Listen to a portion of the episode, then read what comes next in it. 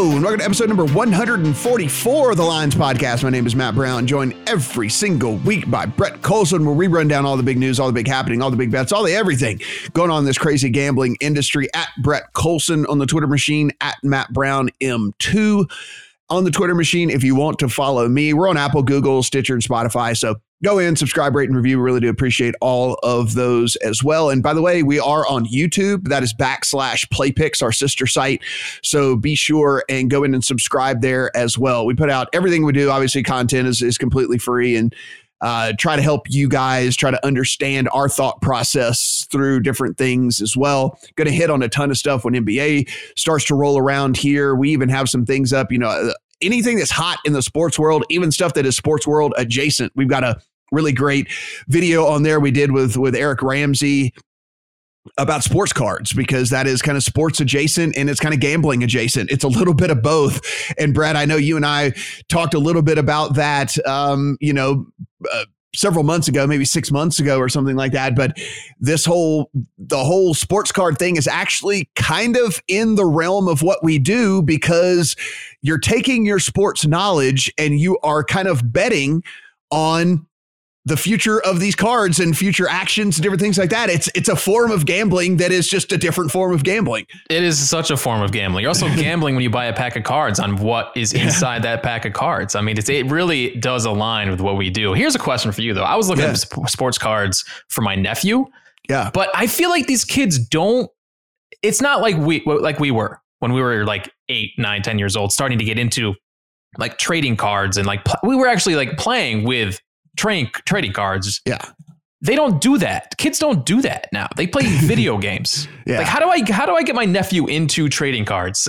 I, I don't think I just don't see it being a thing with the kids nowadays. Yeah, I mean, it, it seems as if this boom is coming more from people our age yeah. and, the, and the age below that because it's almost like our generation's form of like art, you know, because like, I don't know about you, like, I'm not, I don't go buy paintings and I don't, like, I don't, you know, that's not my thing. I'm not into that type of deal but you know these these cards come in different SKUs and different forms and and you know different card stocks and all kinds of stuff and so it's almost like our generation's form of of art really and like they appreciate and depreciate just like art does and um but it's almost like uh it's a little bit like what we do in gambling in the stock market too is is you know performance based either appreciation or depreciation as well. And so it's uh it's it's really interesting. I dabble in it a little bit. Eric is is really really into it. And we're going to do a follow-up video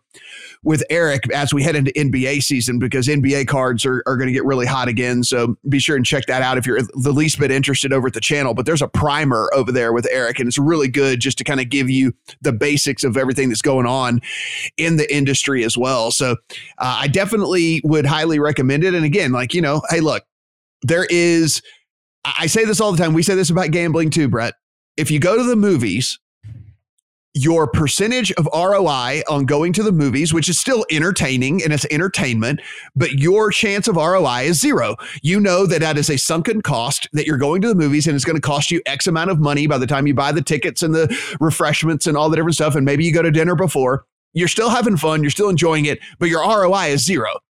Well, in gambling, if it makes a game more fun for you to watch, there's at least a chance of ROI. Like you, you are spending money to enhance your in engagement and also your enjoyment of the game that's on the television. And hey, you know what? You might screw around and actually win the bet. And so there's a chance of ROI. It's kind of the same thing that with sports cards as well, is that you go in and yeah, you know, there's a chance you might brick, but there is a chance of ROI as well. And if your enjoyment comes and ripping open these packs and and kind of getting the rush of seeing what you, what you're getting, and if anything happens to be, you know, a rare card or, or something like that, I mean, it's it all kind of falls in line in the same realm. And I think that's why you're probably seeing. I know you and I follow a ton of the same people on Twitter and whatnot. We're we're seeing a lot of the same people who we know from the DFS world, from the sports gambling world, from the poker world all of those guys kind of getting into this as well because it all falls in line with with the same premise of, of all those different things. Yeah, I'm curious to see what the sports card market is going to look like in like 30 years.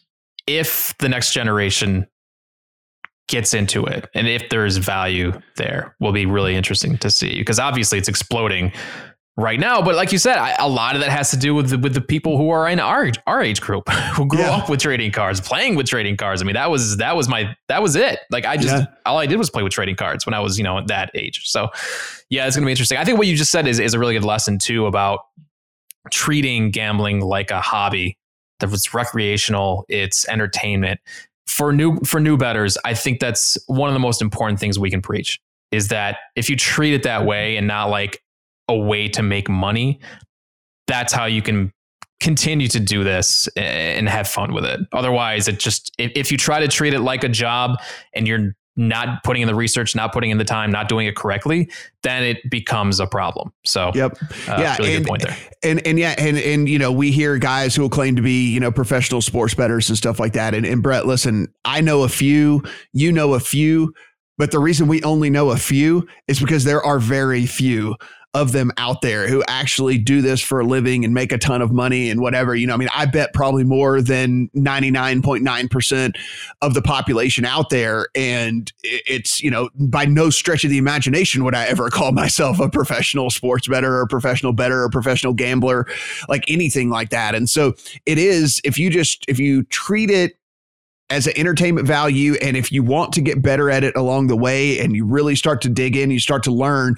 that's the best way to go about it at first. You know, keep your bet small, make it an entertainment based thing and learn from either your mistakes or learn from people who are trying to help you get better at the whole thing. And you really can pick up a lot of stuff that can help you with your ROI down the line. Small little things you can do to be a better better and hopefully over, over the lines podcasts like this and, and, there's a lot of smart people out there in the industry as well who are helping shape uh, you know that that part of the industry as well, which I actually think is the most important part is keeping this fun for people and keeping people involved and trying to get them to be good at this as opposed to hand handing them just the the keys to the car, right? Like just that's not what that's not what we're gonna do here. We're gonna make you earn it. Uh, Brett, let's let's do one of the things we hadn't done in a while, and I, this is you know this is probably the perfect time to do it because there are a lot of new states that have come on. There are a lot of different ways to bet. We're heading into NBA season.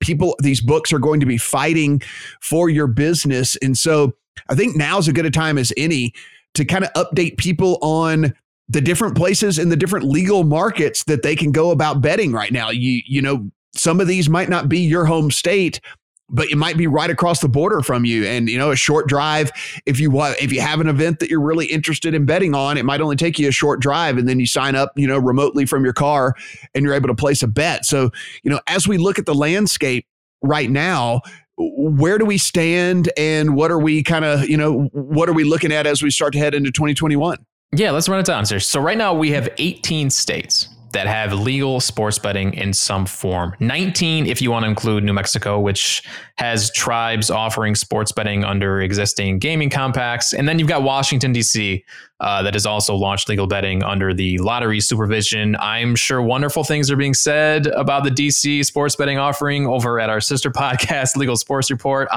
I'll leave the takes to Adam and Dustin over there. It's been kind of a mess. Um, online, there are 12 states that have launched online sports betting Tennessee, Indiana, Illinois, Colorado, among the most recent to get off the ground here in 2020. And we are likely to see more coming soon. Michigan could launch legal online sports betting by the end of this year. They're already running uh, at retail casinos in Michigan, but in the next couple weeks, we could see Michigan residents placing bets on DraftKings Sportsbook, FanDuel, Bet Rivers, BetMGM.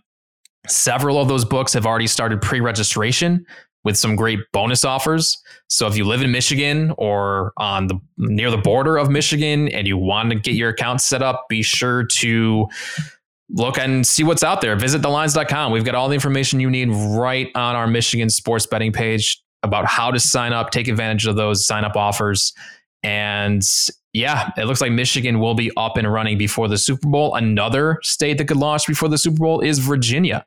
All signs pointing to January as a launch date. And again, with many of the big operators preparing to launch there, DraftKings, FanDuel.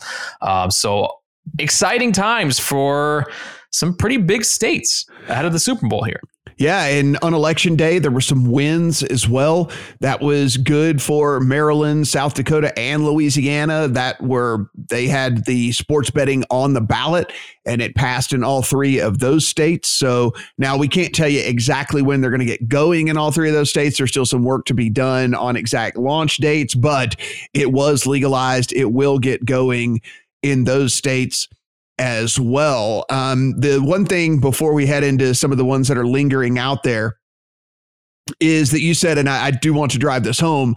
And this is another thing that we talk about is is information that can help you become better betters, and that is taking advantage of these new sign up offers when you first sign up for books because it's listen they'll spiff you like like uh, they're really good about it. DraftKings FanDuel PointsBet BetMGM et cetera et cetera. They're they're pretty good about sending you little promos here and there or whatever but you're never going to get the type of promo that you get when you initially sign up at one of these books. Like they're all competing for your business so you're getting these either free money or free bets or match bets or uh, deposit bonuses and all these different things like that that you do not get once you sign up for an account later on in your you know in your journey with these books and so you just go to listen you know we're going to sit here and we're going to tell you that we have the best offers because we do so just go to the lines go to the US sports betting tab at the top of the page, click on your state, and you can see all the things that are there. But I mean, this is the time to take advantage of these things that they are offering you because you will not see them again throughout your journey of of betting with that company. You're never going to get that initial sign up bonus like you do when you sign up for the very first time. And so um, I'm envious, Brett. I know you will take advantage of it when you finally get the option there in New York. But I mean, I'm envious because we don't have any of that stuff in Nevada. They're just kind of like, yeah, you're going to bet with us anyway, so just bet. Like we're not we're not giving you sign up bonuses or anything. But um, all these other states are, and so I cannot emphasize that enough because man, getting free money from these places or getting free bets and and all that stuff is just I mean that is just such a so positive EV for you. Yeah, and with the Super Bowl coming up too, there's going to be a lot of fun stuff at you know in Michigan, in Virginia, and some of these states that have just launched, like Tennessee, Illinois, uh, Indiana. Yeah, I am very envious. Uh, I, am I'm, I'm, crossing my fingers that New York will will make some moves here in, in the next I don't know next year. Yeah, I mean that's one of the things where you know you guys are probably saying like, wait, wait, wait. I thought New York has a well, it does, but I mean it has betting like you know it ha- it has it has betting, but it's just New York City is so incredibly far away from these upstate casinos. And while Brett can get in his car and drive over to one living in upstate New York, it is not where the mass of the population is, and that pap- that population is getting on a train or getting in their car and they're driving to New Jersey and they're taking the money out of state. Is what's going on right now.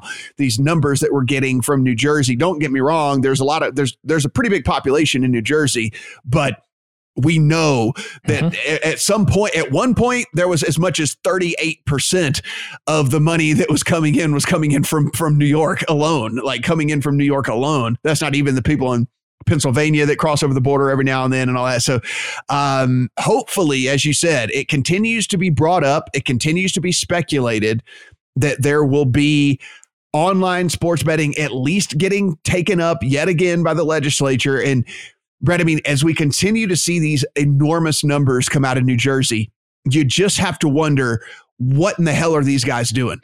We actually got a story uh, this morning from Matthew Kredell, our colleague over at PlayNY. And I don't want to, I don't want to get my hopes up because we, we've been here before with poker and help DFS four or five years ago. But according to Matthew Kredell, New York might be able to push online sports betting through in a rev- revenue bill this month. It is drawing live, according to Assemblyman Gary Pretlow, and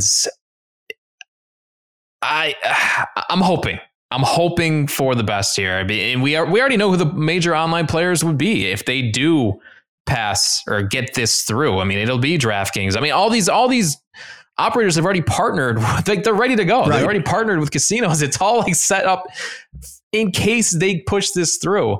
Um, so yeah, fingers crossed. I mean, as somebody who lives in New York, I can speak to the convenience it would bring to have an online offering, even with a re uh, like a retail sports book. I, I, live 15 minutes away from a casino, but it's not convenient. It sucks. I have to hop my car, drive down to the to the sports book, and by the time I get down there, the lines might have moved already. So it, it, it is it's really frustrating. And right let's now. also add in there, it also means no in game as well.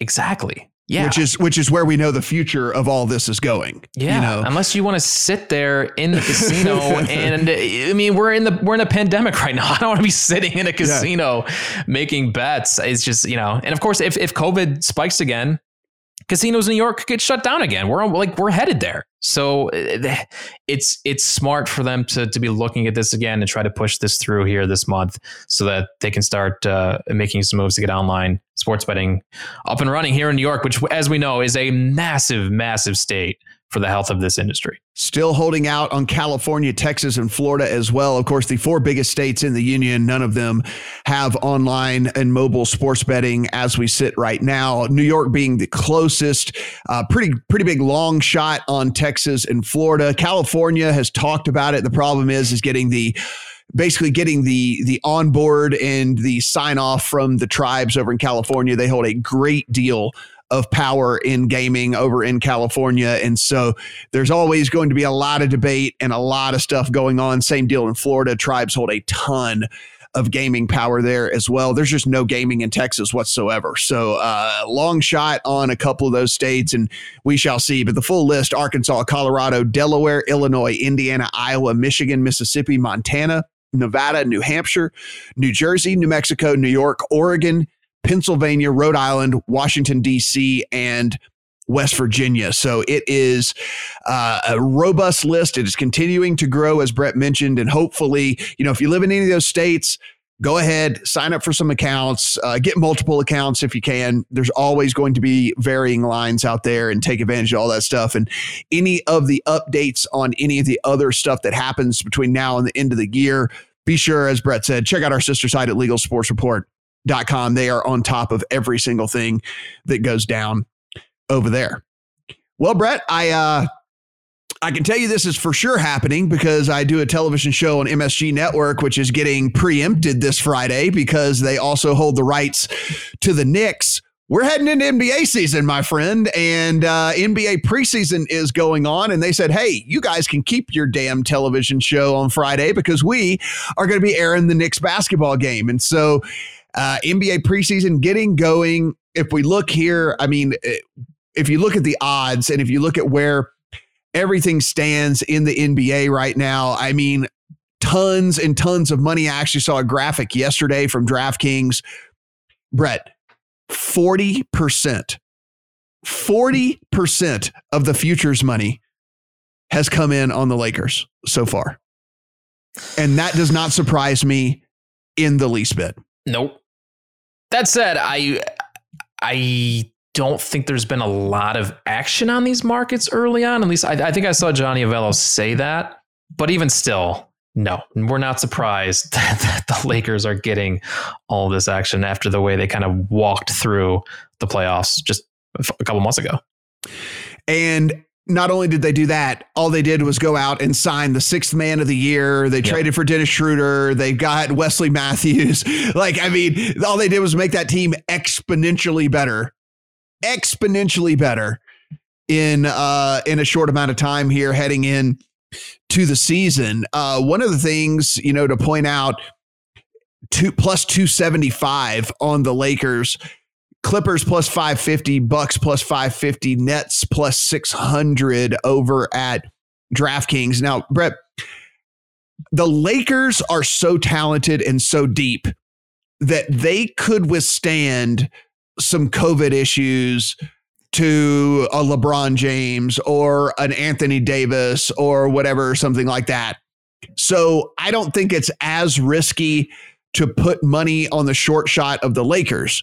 Now, once you get into like the Clippers and the Bucks and the Nets and the Celtics and pretty much actually any other team outside of the Lakers, any of these other short shots, you know, how how how could the Bucks survive, you know, if if Giannis was out for an extended period of time? How would the Nets if they only had to go at it with Kyrie and didn't have KD out there? And, you know, basically you could look at all these other teams and start to to point to that as well. So in the weirdest of years, and in this year of COVID, and we've seen all these college football games get canceled. We've seen already college basketball games start to get canceled. Things get moved and contingency plans get put into place. I would not lock up money into the futures market on any team other than the Lakers or any team that was like 20 to 1 or longer, maybe even 30 to 1 or longer. I'm either holding a really big long shot or I'm holding a Lakers ticket and that's probably about it. Even the Lakers, I mean it's it's so so much money has come in on them that I I feel like you're too late already if you want to put money in the Lakers. I'm with you though. Like we're in we're at the start of another NBA season and it's just as cloudy in betting markets as it was months ago when the last season resumed and ended. It's probably cloudier now with all these teams traveling and having to like jump the hurdle of COVID COVID nineteen every single day. I don't know what to expect, so I'm not locking up any money. I usually bet futures in every league before the season. I haven't even looked yet because I I don't know what to expect for the season. So it's it's really challenging for the books to to set lines like like they've changed the way they've done win totals markets too. Some yeah. some of the some of the books are doing win percentages. Some aren't even offering win totals because they don't know what to expect. It's really tough right now. Yeah, and and uh, just as you bring that up, I mean, we we should go ahead and we'll go ahead and say like so. DraftKings, if you're betting at DraftKings, they have gone the route of win percentage. And so they decided, okay, we're going to go win percentage because this is a year the games might get canceled, season might get shortened, and then this way we don't have to refund your bets out there. Right. So it goes they're going to win percentage.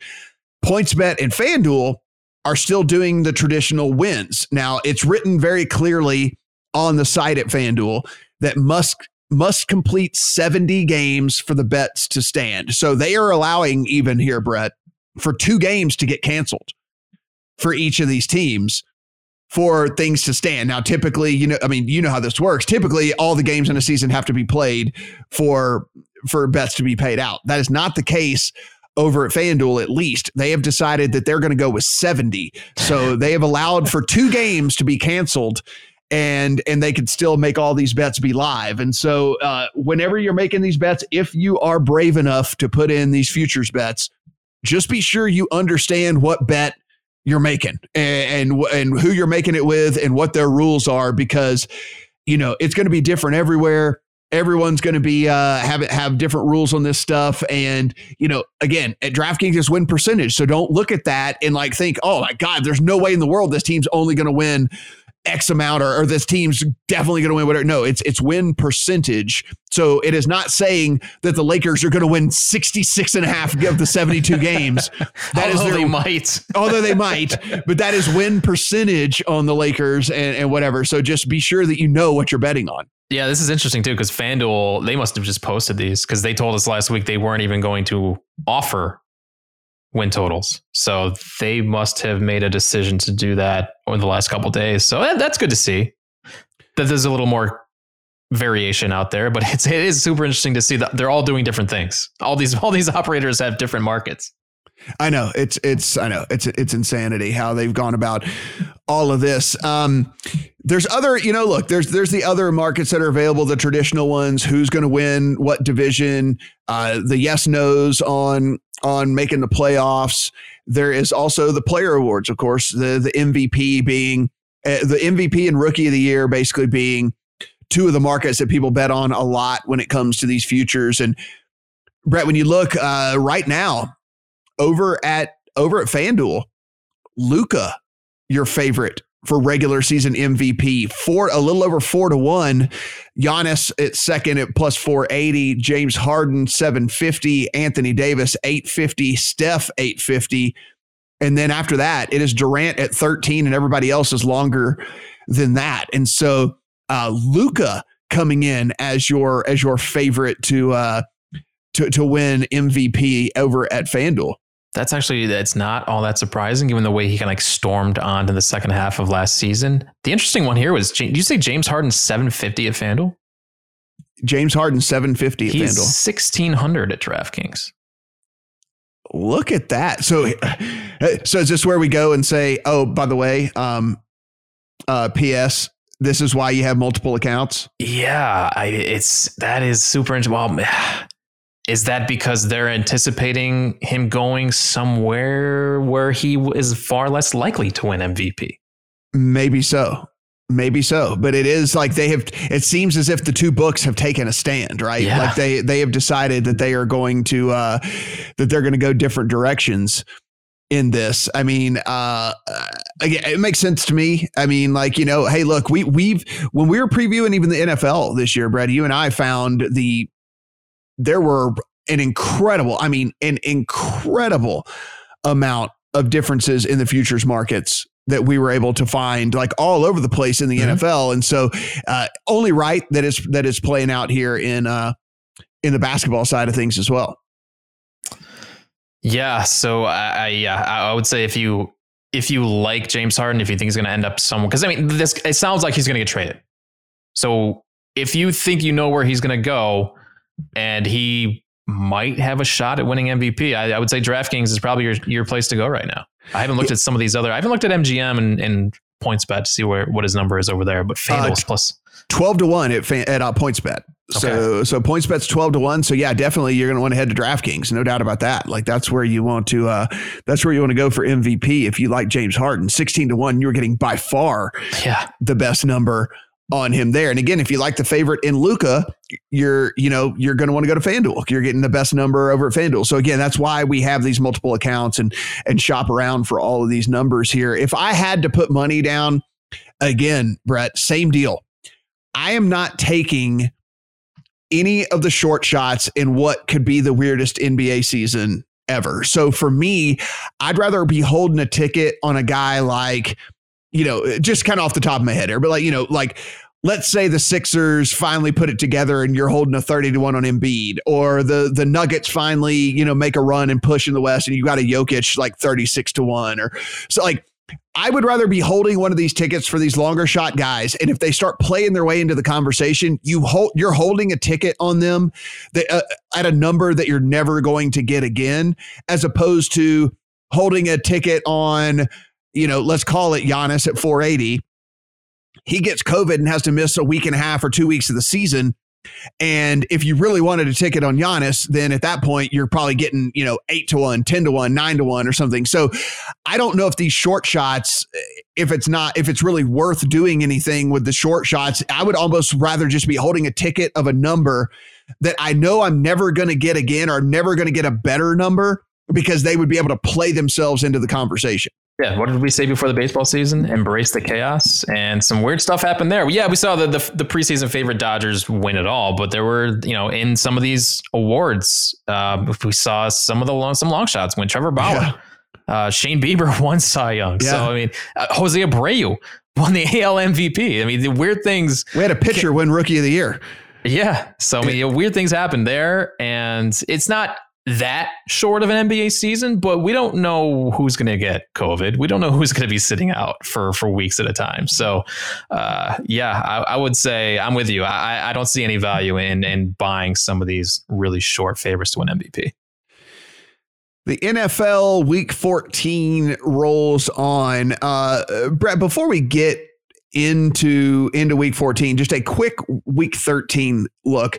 Is there any is there any team is there anything that happened in week 13 that made you really really value a team in your kind of personal power rankings more or less because of what you saw in in week 13 because I got to be honest I think there is for me well, you start. Let me think about this. You're putting me on the spot. You go ahead.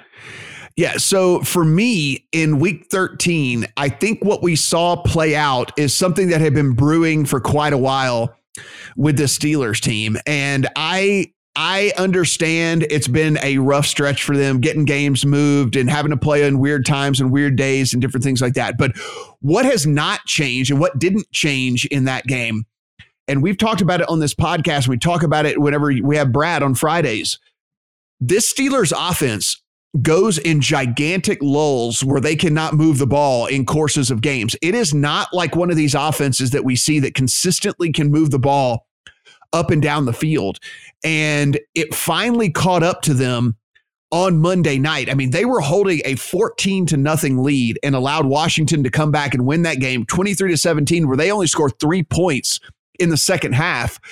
And Ben Roethlisberger is forced to throw 53 times in that game because they cannot do anything at all running the ball. And they really haven't been able to do anything running the ball all year long. And this defense, as we mentioned, keeps them in every game, and it will keep them in every game. They had the ball in the fourth quarter, could have driven down and, and won this game. Ben Ben got a pass block, uh, tipped at the line of scrimmage. They picked it off. So it's it, the defense keeps them in every game. They've given up more than 24 points one time over the entire season. They didn't against Washington. They only gave up 23. But this offense has some very big warts and some very big holes. And I don't know if this Steelers team somehow slips to where they are not the buy, which right now they still have the buy because the tiebreaker is division record and the Chiefs lost to the to the Raiders and, and the Steelers. Of course, it was a, a football team loss, but um, I don't know if the Steelers can make it through if they have to play an extra game.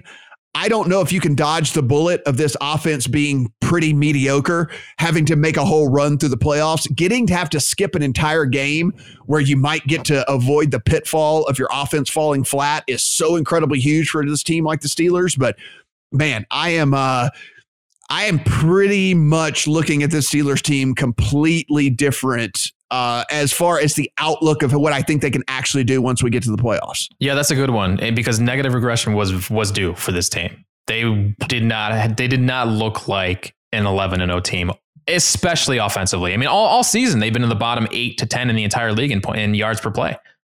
In 2020, how how can you consistently win week after week with that? This is offense matters more now than ever before. So I will.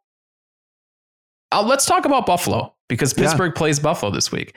I was so impressed. That was the best game Josh Allen has ever played. He was lighting that Niners defense up with some unbelievable throws all night.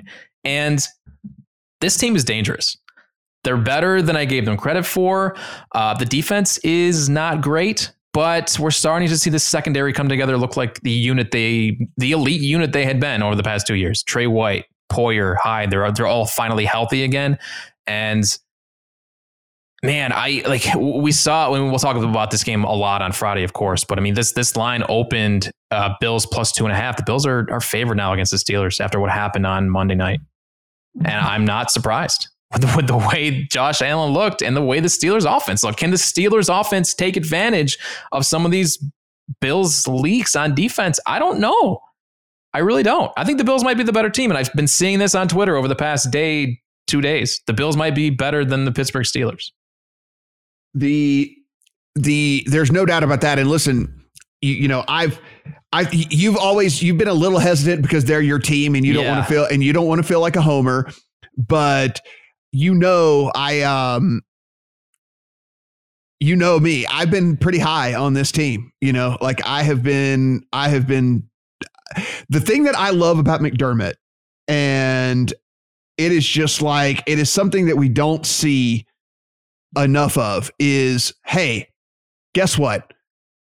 We're really bad at something and we're not going to continue to just con- try eh, continue to be bad at it over and over and over and over and over again to the detriment of our team. And listen will it finally catch up to them brett that they can't run the football consistently? Maybe. But we know this is a passing league and if you're going to be good at one thing in this league it's way better to be good at passing than it is to be good at running. We know that for sure. And what he is not doing is running Devin Singletary into the line for a yard and a half over and over and over and over and over again. He's like, you know what? We're not good at it. We're not going to do it. We're going to throw all the time, and that's just all there is to it. And I uh, that is a tip of the cap to McDermott for making that decision that they are not going to do something they are bad at strictly because they feel like they have to. They are they are one of the best in the league. I think right up there with Carolina at building a game plan around analytics, making adjustments around analytics. They're in play has improved drastically since they started using analytics and just optimal in-game decisions, uh, decisions to go for it on fourth down, fourth and short. I mean, it's it's a, it's like a complete, completely different team than I watched two years ago, and we're really starting to see it now that he has all this trust in Josh Allen, and they have probably the best play caller in, in the entire NFL right now, and Brian Daboll. I mean, th- yeah. this offense is so much fun to watch. It's I don't even recognize this team. It's it's been a lot of fun, and it, I'm finally coming around to it now after watching Josh Josh Allen play against the Niners on Monday nights. Um, man, this team is really good. The only other team I do want to mention here, there, there's a lot we could go into with Week 13, but we'll we'll do a, recap on the Friday podcast a little bit as well. But uh, the other team I do want to mention is the Rams, and with the way that defense is playing, and if they decide that they will, in fact, just I'm not going to say hide Jared Goff, but play to his strengths as opposed to try to make him do something that he cannot do. I think this Rams team is pretty dangerous as well. Brett, we know what Jared Goff is bad at, and that is when he faces pressure, Jared Goff wets the bed and he makes very bad decisions and he makes very bad throws. So we saw this two weeks ago against the Bucs and for whatever reason they got out of they got out of sorts last week against the 49ers and didn't do it but then they get back to it here against the Arizona Cardinals. These stats on Jared Goff are incredible. He's 37 of 47 in the game. He throws for 351 yards. But Brett, 13 of his passes were behind the line of scrimmage, mm-hmm. and 25 of his passes were between line of scrimmage and 10 yards down the field. He only attempted six passes between 10 and 20 yards and did not throw one pass over 20 yards in the game. Did not attempt a single pass over 20 yards in the game. Get the ball out of his hand quick. Don't let him make bad decisions. Play to play to the strengths of their yards after catch with Cooper Kupp and Robert Woods, two of the best guys in the league. Listen, they might not be elite wide receivers, but they are elite after the catch. And and so get the ball in their hands, let them do what they do and play to Goff's strengths. And then you pair it with this defense that has pretty much shown up every single week this season. I think the Rams are at least a for real contender in this whole thing. And I probably wouldn't have said that six games ago. It's funny. You look at some of these. My biggest concern about the Rams coming into the season with the offensive line, and they really didn't address their offensive line. This, to me, this looked like a really bad unit, and it still might be. But like you said, they figured out a way to get the ball out of Goff's hands quickly, so that it doesn't matter if the offensive line is bad. Like that's that's where they've been yeah. thriving. Is just getting a ball, getting the ball quick. I mean, that kind of the Patriots model and why that how they were successful for so many years offensively. Get the ball out quick uh, don't turn the ball over. Don't don't put Tom Brady in situations where he's going to turn the ball over. Obviously, Jared Goff's not Tom Brady, and he's still more liable to, to turn the ball over. But it's it's come down to play calling and scheme, and that's why the Rams have been so successful this season. And yeah, I think they're in, in pretty good shape in the NFC right now. So let's uh let's take a look here, just kind of real quick. And again, we do the full breakdown every Friday. And if you don't do, if you don't follow us for that podcast, you really, really should, guys. I mean, it, we go pretty in depth in everything on on Fridays. And again, the that thing is broken up as well onto our YouTube channel and kind of go game by game with some of the more popular games of the week over on the YouTube channel. So again, another reason to subscribe there. Are there any of the are there any of the games here in week 14 where the line really stood out to you, where the line really jumped off the page, where you were like, that is not where I would have expected this thing to to to, uh, to end up at? The actual well, starting with Thursday night, we'll talk we'll talk about that game in a little bit. Yeah, that one was one just based off what happened in the Patriots game against the Chargers on Sunday. Uh, that was one that kind of jumped off the page to me. It's a really interesting week because there aren't a whole lot of big spreads like we saw last week. I mean, last week we saw a bunch of double digit spreads. There's only one this week, and only a couple. No, there's only one that's above eight right now. There's a couple hanging around seven and a half, but there should be a lot of tight games this week. And I thought the lines were pretty fair for the most part. I don't know. What do you think? Yeah, no, there there really wasn't anything that that jumped out at me. I think the only thing that maybe just a little bit I think that maybe the Falcons are at, at, at the very least a field goal better than the Chargers, maybe a little bit more at this point. This Falcons defense has actually started to play fairly well, and they yeah. were in that game with the Saints. And in a game where you're going to say like, oh well, Drew Brees didn't play. Taysom Hill actually played good in that game, and and they were in that game, had the ball again, like they could have gone down and won that game, uh, the Falcons. And so I think that was the only one where it's like, okay, there's no home field advantage at all. So I don't really care that the Falcons are going over to LA. And the way that this Chargers team has been playing, I mean, it looks like to me they're defeated. They understand their coach is lame duck. They know that there's going to be some turnover. I, I to me, that was really the only one where it feels like the Falcons could come in and really kind of kick a team when they're down. That'll be a fun one to talk about on Friday because I kind of felt another. I felt the opposite way about that game. So we'll, we'll save that one for Friday for the fans. Yeah, that was about the only. Yeah, that was about the only. That was about the only one. But like you said, I think most of the lines were were pretty fair when it comes down to uh, to everything in in week 14 and we'll break everything down on Friday. As far as the futures market, we talk about it in the NBA. Uh, the NFL, uh, is there anything lingering out there? I mean, we're not betting we're not betting the Super Bowl winner right now. I don't think uh, there's a couple of division winners that are still obviously up for grabs. The NFC East being the first one that really comes to mind. The West, I guess, if you want to talk about the Rams and Seahawks, the validity of those two teams. The South with the Titans and the Colts.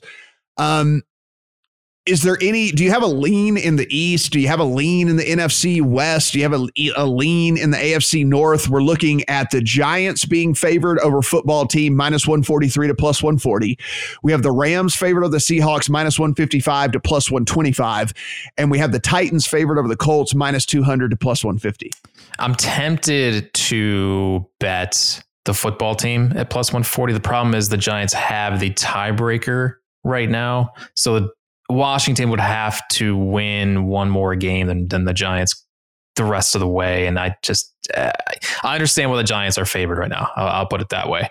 Um, everything else here looks pretty fair to me. Also, the Bills haven't, they haven't locked up. That that division looks way closer than it should right now. Like the, the Dolphins are one game back, but the Dolphins played the Chiefs this week and the Bills already have beaten the Dolphins this season. So that's why the Bills are minus 1115 and the Dolphins are still plus 700. That game that that division is not as close as it looks in the standings.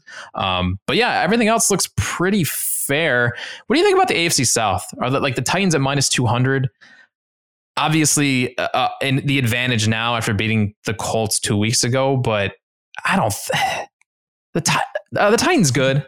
No, so I mean, I have kind of been saying this from for a while now that it was I, I was wondering how long it was going to take for this defense to really really get exposed, right? Like really and truly get exposed and man, eh, the Browns were able to that that score is cosmetic that was a beatdown in that game. Yeah. The Browns went to the Browns went to soft coverage immediately in the second half. And so like 41 to 35 was not even close to how that game went. I mean, it was a complete and total beatdown. And I guess the only thing working in the favor of the Titans here and why you probably do have to go with them at minus 200, they finish out Jags, Lions, Texans. Now there is a Packers game in there, but like they're going to be favored in in 3 of the 4. So if if they hold in the games they're supposed to be favored in, then it's definitely advantage you know, it's definitely advantage Titans over the Colts. Yeah, I guess. I mean, the yeah, the Colts have Raiders, Texans, Steelers. Yeah, which probably is gettable if if, if we feel the way about the Steelers yeah. that we've been talking about, and then the Jaguars. I feel like this should be closer. I don't think the Titans should be minus 200 to win that division right now. I'll tell you what, I think that there is I mean, I'm fairly down on the Titans, so I'm maybe not the best best guy for for all of this, but I think there is a chance, not a big one. I think there's a chance the Jags could scare the Titans this week.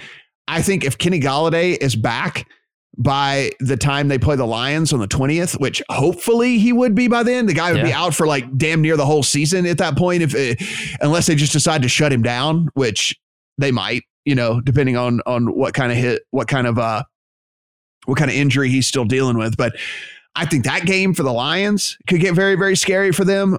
The Packers are definitely going to be favored over the Titans in that game. And then the Texans, uh, you know, Texans can't seem to close anything out. But, but, um, but yeah, I, I think that there's, I think there's a pretty decent. Sh- they could go two and two, and it would not surprise me if they went one and three. They stink. I'm so tempted to bet the Titans to not make the playoffs. Plus 465 to not make the playoffs. This this team, we've been saying it all year. This team is such a fraud. I know it is. Their defense is is horrible, and and like it finally got exposed, but their defense has been bad all year. And it just, you know, they the schedule has favored them to where it doesn't really show up a ton. I mean, when you look, I mean, there are games on this schedule, which don't get me wrong, the Jags scored 30 on them the first time that they played. But I mean, there are there are games on this schedule where you look at this Titans team where it's like, okay, we talked about we don't think the Steelers offense is all that great. Steelers didn't score a ton. Bengals obviously don't score a ton. The Bears are one of the worst offenses there are out there. I mean, it's yeah, for me, for me, Titans probably the worst team that's going to make make it into the playoffs this year. And um, I expect I will be looking forward to fading them if I have the opportunity once we get there. Yeah, same. Are there any of these fringe teams that you think are gonna are gonna get in? Are there is there any team that you would feel confident in betting on, or is is it kind of one of those deals where you know there's no real value at this point because it's just not it's you know the price isn't worth it. Well, if I'm I mean if I'm fading the Titans, then I would bet Indy. Um, I guess that would be the one. I don't know what to make of Miami. I mean, they're they're in pretty good position to make the playoffs right now, but is their matchup this week baked into that fully? I mean, are, they're not going to beat KC this week. That's just not going to happen. So I, that's a tough one. Plus 130 to make the playoffs for Miami. I don't think I can get behind that. Yeah, that's about it for me. I, I, don't, you know, I don't like a ton of these. I don't really like a ton of these teams to, to, to be honest with you. So, I mean, look, I guess there is a case you could make a little bit if you wanted to for uh for the Vikings. I mean, look, if they can go 2 and 2 down the stretch, that finishes them up at 8 and 8. Um Eh, there maybe there's a case to be made for them there, but again, none none that I really like all that much. So Minnesota, just, yeah, Minnesota is interesting because they're so good offensively that yeah. I could see them competing with really anybody. They yeah. could win out. I, I, wouldn't be surprised by that. But at the same time, if, they're so bad defensively that they could also lose the rest of the season. So, yeah, I'm with you. Uh, as far as the MVP goes, I think it's Patrick Mahomes to lose. I don't think there's anything there for us to to really discuss unless you think that uh, there's a, a dark horse out there. If you wanted a dark horse, you missed your chance on Josh Allen last week. Yeah. I mean that was that was the buy, I guess. Uh, but it has to be Mahomes. How can you? I mean, look at these numbers. I mean, the guy's the guy is ridiculous. It's absurd. It's I mean, it's it's absurd. It really is. The only thing the only thing would be like you say at this point is, and let's please don't let this football gods please know like is any sort of injury or something like that because yeah. like and then it opens the door for another guy who's having like under the radar just an incredible season in Aaron Rodgers. I mean like if this any other year the odds would be Aaron Rodgers minus 500, not Patrick Mahomes minus 500. But it's just like it, you but Patrick Mahomes is just the guy is going to end up being like LeBron. It's going to be like you could give it to him every year if you wanted to. You should. And they just don't. Remember what was it uh, a month ago, five weeks ago? We were we were talking about Russell Wilson at even money yeah. to win MVP, and now he's just completely fallen off the radar. He's plus two thousand now. I know, I know. And the Jets are going to go 0 16, right? Yes. Yeah, they are. Yes, they are. I think. I mean, last week was probably their last chance. Yeah, they're going to go in 16, and they should at this point. If you can't win that game last week, if you're going to lose that game on purpose, then you might as well just go in 16. Yeah. What was There's your take no- on that? They they they weren't tanking there, right? Like you can't you can't make the call down there to Gregg Williams and be like lose on purpose. You can't tell pro football players to do that. So even though he put them in a position to not succeed. No, that's what I'm saying. I, that's, that what, that's what I'm saying. That's what I'm saying. Like, he didn't. They didn't lose on purpose. The players didn't. He just yeah. put the. He just put them in a situation to fail. The if you remember the play before that, they got behind the defense again. They were behind the defense the play before, and Carr overthrew Agholor in the end zone. And yeah. then the very next play, he calls cover zero again. The stats bear it out, and like you, you unless he's just the worst coach in history, like the biggest moron that's ever lived the stats bear it out that this was a tank job because there have been uh, 250 plays since 2006 whenever the they started you know co- uh, recording stuff like this in which all of the criteria was met under 15 seconds more than 40 yards away team with no timeouts and no one has ever called a cover zero. In 250 plays, zero times has it ever been called because it makes no sense. Like you just keep let them complete it short, you keep them in bounds, and the game is over. Like it's it is insanity. How for, do you explain the firing then? If he was on Team Tank, if he was following orders up top, why would they fire him the next day? Well, because he, I mean, uh, I mean, in my opinion, because like they're all gone anyway, right? right. So it's just like it's a, it's just more of an optics thing. Like they're they're going to clean house. Nobody's going to have a job next year, so that's just kind of like the oh, this happened, so let's go ahead and and clean house. But dude, it is now even money. Well, not even money. It's now even odds to, for them to go 0 16. It's yeah. the yes is minus 110, the no is minus 110. So yeah, give me give me the yes. There's no way they're going to win a game this year for sure. Um, on the Eagles front, does it change your opinion of this team at all moving forward that they're going with Hurts over Wentz? It's it's it's fascinating because Hurts has actually looked way better than Wentz in his small sample of quarterback. So he looked I, confident. I yeah, he looked, he looked, confident, and that's like what what we never got in Wentz. Like at least he was just stepping in and to throws and throwing, and like yeah, they weren't necessarily always accurate, but at least you want a guy back there who's going to be confident in what he's doing. Which it looked like Wentz's confidence had been completely zapped. It's been zapped for a while. I feel like him playing with all these scrubs for so long has totally ruined the confidence in himself and the players around him. He's just he's just completely wrecked as a quarterback yeah. right now. Maybe some time off will help him, you know, get his mind back to where it needs to be. Because I, mean, I feel the talent is there. He showed what he can do. He's great at throwing the full football downfield. He just hasn't had anybody to throw the football to in a long time. And yeah, maybe a little break will will help him. But um, I, it's hard for me to buy into this rookie quarterback who I didn't have any faith in coming into the season. I didn't know what the Eagles were doing drafting him in the second round to begin with. So the fact that he has looked kind of good in like mop up duty, I kind of want to fade them because I think the market will kind of move toward him. Yeah. Yeah. I think people, if anything, are looking for any sort of hope with yeah. that team. And I'm not sure a rookie starting against the Saints, which by the way, over the last uh, six weeks of the season, has been the number two defense in the league behind this behind the Steelers. And so, I mean, good luck with that, right? like, this, good luck yeah, with that. This line should be higher. Again, we'll talk about that on Sunday. So Friday. So let's uh let's take a look quick look at this Thursday game. Uh Patriots at the Rams. You thought that maybe this line was a little wonky. Do you think it's too short or do you think it's not short uh, not long enough? So I, I, have not taken a deep dive into this one yet, but I can tell you, I can tell you this, even before looking at matchups, this is normally a market spot. I would be highly interested in fading the Patriots off that, yeah, that wacky drubbing of the Chargers, in which they yeah. scored 45 points despite only averaging 4.4 yards per play.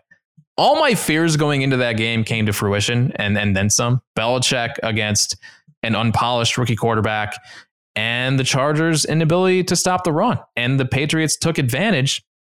That that final score does not tell the whole story of that game, but the Patriots definitely did a good job with a rookie quarterback and Justin Herbert. But this is a, a very different matchup here. And we talked about the Rams. I mean, fifth in total DVOA, ninth in run defense DVOA, with Aaron Donald clogging the middle of the field. And all the Patriots can do is run the football. Cam looks terrible throwing the football. And if they end up in a situation where they are playing from behind in the second half, I don't know how this team produces chunk plays or any kind of offense. Yeah. Uh, and they also don't get a lot of pressure on the quarterback because of the lack of the talent on this defense. So they're forced to blitz more.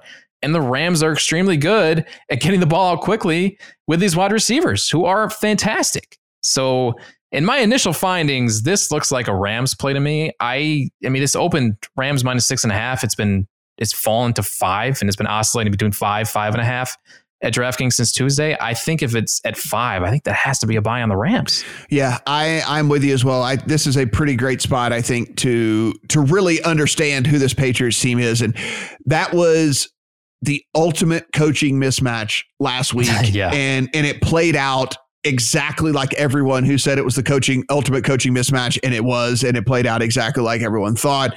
Um, I got down in that game two different occasions, Brett, in game and I know this makes you jealous because as as horrible as as the apps are here, at least I do have in game opportunities to uh, to get down on games.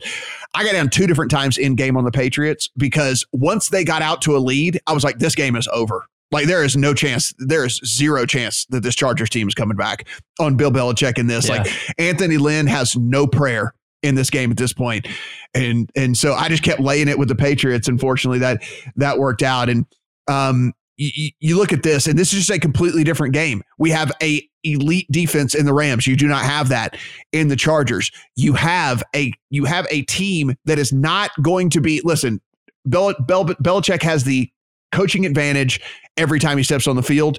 But Sean McVay is not completely outclassed like Anthony Lynn is in this one. He is going to be prepared for things that are going on here. And plus, like you said, Patriots cannot, cannot pass the ball.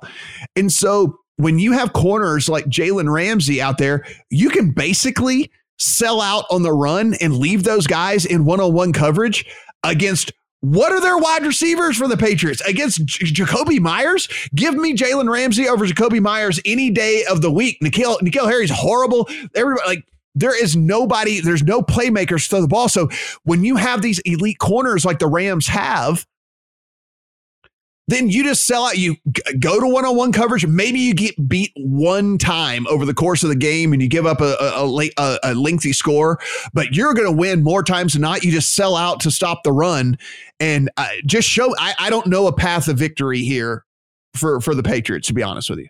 Yeah. This, uh, this looks like a great spot for the Rams and, and, an amazing spot to sell the Patriots after that after that win on Sunday and even before that. I mean, they've won two in a row now. People are are starting to buy back into the Patriots, and this is the wrong time to do it. Guys, as always, you can uh, follow me and Brett on Twitter at Brett Collson, at Matt Brown M2. We're on all of the places that you go and you find your podcast. So please go and find us there as well. Subscribe, rate, and review again on YouTube at youtube.com backslash playpicks. We appreciate a subscription over there as well. And comment to us over there. Like whenever we post these things and uh, post our game picks from Friday and stuff, let us know what you're thinking. We're, uh, we're definitely interested. If you think we're off base, let us know because we don't always get them right. That is for sure. So uh, really do appreciate all that and the support. And again, if you're looking for any uh, if you're looking for a new sports book or if you just know you need to get multiple accounts because of just you know the lines we're talking about the juice being different the all the stuff like that uh, be sure and head over the lines click on your state and you will find the very best offerings that you can possibly get. For brett i'm matt. Talk to you guys on friday